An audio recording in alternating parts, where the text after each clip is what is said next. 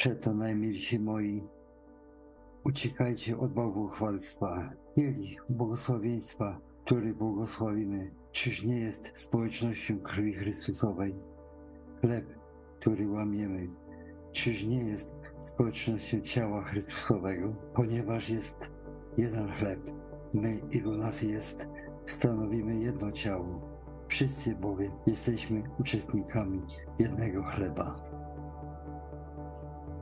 Albowiem ja przyjąłem od Pana to, co Wam przekazałem, że Pan Jezus tej nocy, której był wydany, wziął chleb, a podziękowawszy, złamał i rzekł: Bierzcie, jedzcie, to jest ciało moje, za Was wydane.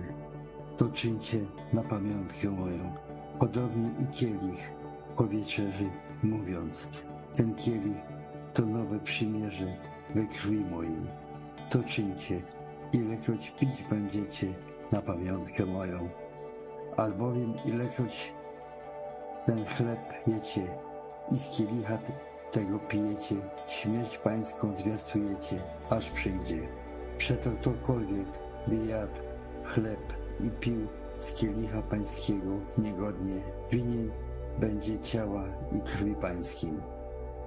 Niechże więc człowiek samego siebie doświadcza i tak niech je z chleba tego i z kielicha tego pije, albowiem kto je i pije niegodnie, nie rozróżniając ciała pańskiego, sąd własny je i pije.